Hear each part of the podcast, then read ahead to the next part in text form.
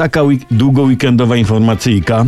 Y, Co trzeci człowiek na Ziemi ma nadwagę. Jest nas już 2 miliardy 200 milionów.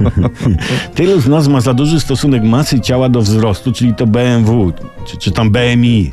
Ja mam prawidłowe BMI, tylko do swojego BMI jestem trochę za niski. Ale jak urosnę, to moje BMI będzie takie, że innych będzie zazdrości w oczy koleć. Takie moje BMI będzie smukłe i wymuskane. Ale są też tacy ludzie z niedowagą i oni chorują na bulimię czy anoreksję. E, Nie wiem, nie dotyczy mnie. Ciągle im się wydaje, że są za grubi, a tak naprawdę robią konkurencję kościotrupom. To jest taka choroba, że widzisz się ciągle grubym. Skoro tak, to wszyscy ludzie chorują na tę chorobę w stosunku do mnie. Patrzą na mnie i widzą gościa z nadwagą, a tak naprawdę to ja jestem szczupły. Ludzie, opamiętajcie się, leczcie się, w mordę leczcie się. A propos tego, że to trzecia osoba na świecie ma nadwagę, taki komentarz internauty przeczytałem, cytuję. Proste, ale trudne sposoby. Jeść oszczędnie i zdrowo, żyć bez stresu, porzucić wygody, ruszać się, dwa razy w tygodniu 8 km biegu, a do pracy codziennie rowerkiem.